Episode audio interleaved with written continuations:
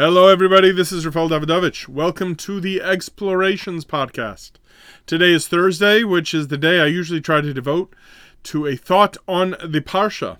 And what I wanted to speak about today, it will be a briefly stated thought, but something that could really be expanded into hours and hours and hours, days and days of thought. And that is the very word that is the title of this week's Parsha. Kedoshim, Parshas Kedoshim, Kedoshim Tihiyu.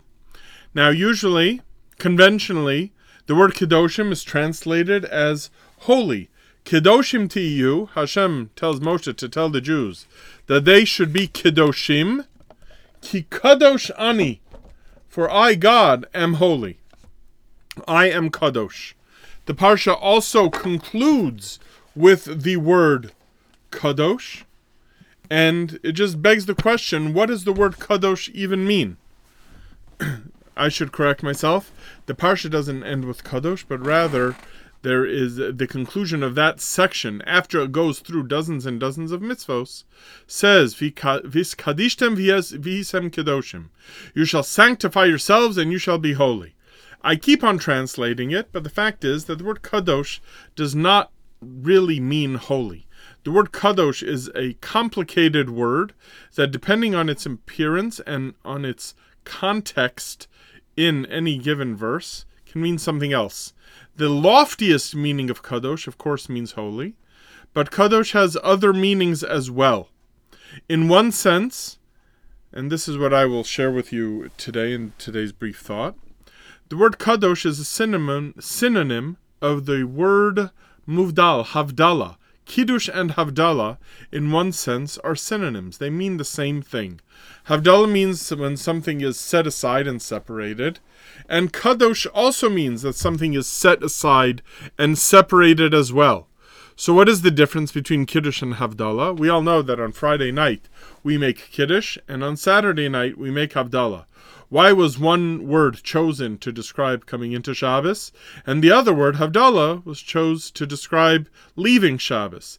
That is because Havdalah, as a word meaning separation, refers to separation but with no judgment, right? Meaning it's not a matter of what's good or bad, simply the idea that something is separate or separated will use the word Havdalah. But when it comes to using the word Kadosh, Kadosh means to be separated, but not just separated as a as an idea by itself, but set aside for some distinct and special view or perspective or purpose.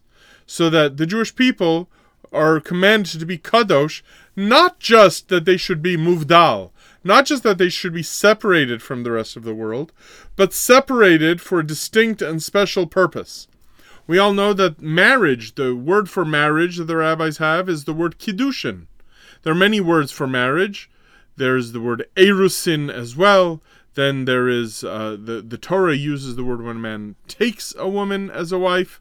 However, the word kiddushin, for which the Masechta, the tractate of getting married, is named, is called kiddushin because in this case, the the man takes um takes the woman, not not physically, of course, but meaning by giving her something of value or a document.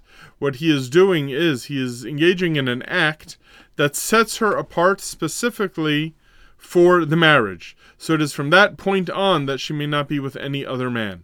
So that's the idea of Kiddushin as marriage. Shabbos is Kadosh in that it is distinct from the rest of the week for a higher purpose. When you leave Shabbos, you can call that Havdalah because now Sunday is distinct from Shabbos, but not that it is made special, but now it is separated from being Shabbos. It is no longer Shabbos.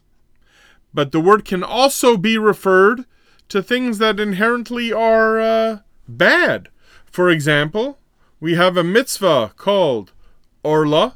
We have a mitzvah called Kilayim, rather, where we are called upon not to mix crops together, because if you mix different fruits and crops together, it will render the subsequent uh, growth, the products, uh, tikdash.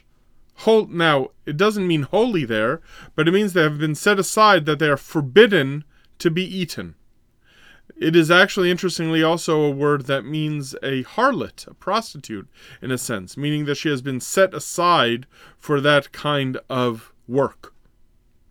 So, what are we supposed to take from all of this? So, here's just the brief thought here. The word kadosh means to be set aside, but for something. It can be something special or it can be something forbidden. But the idea is that there has to be a purpose there.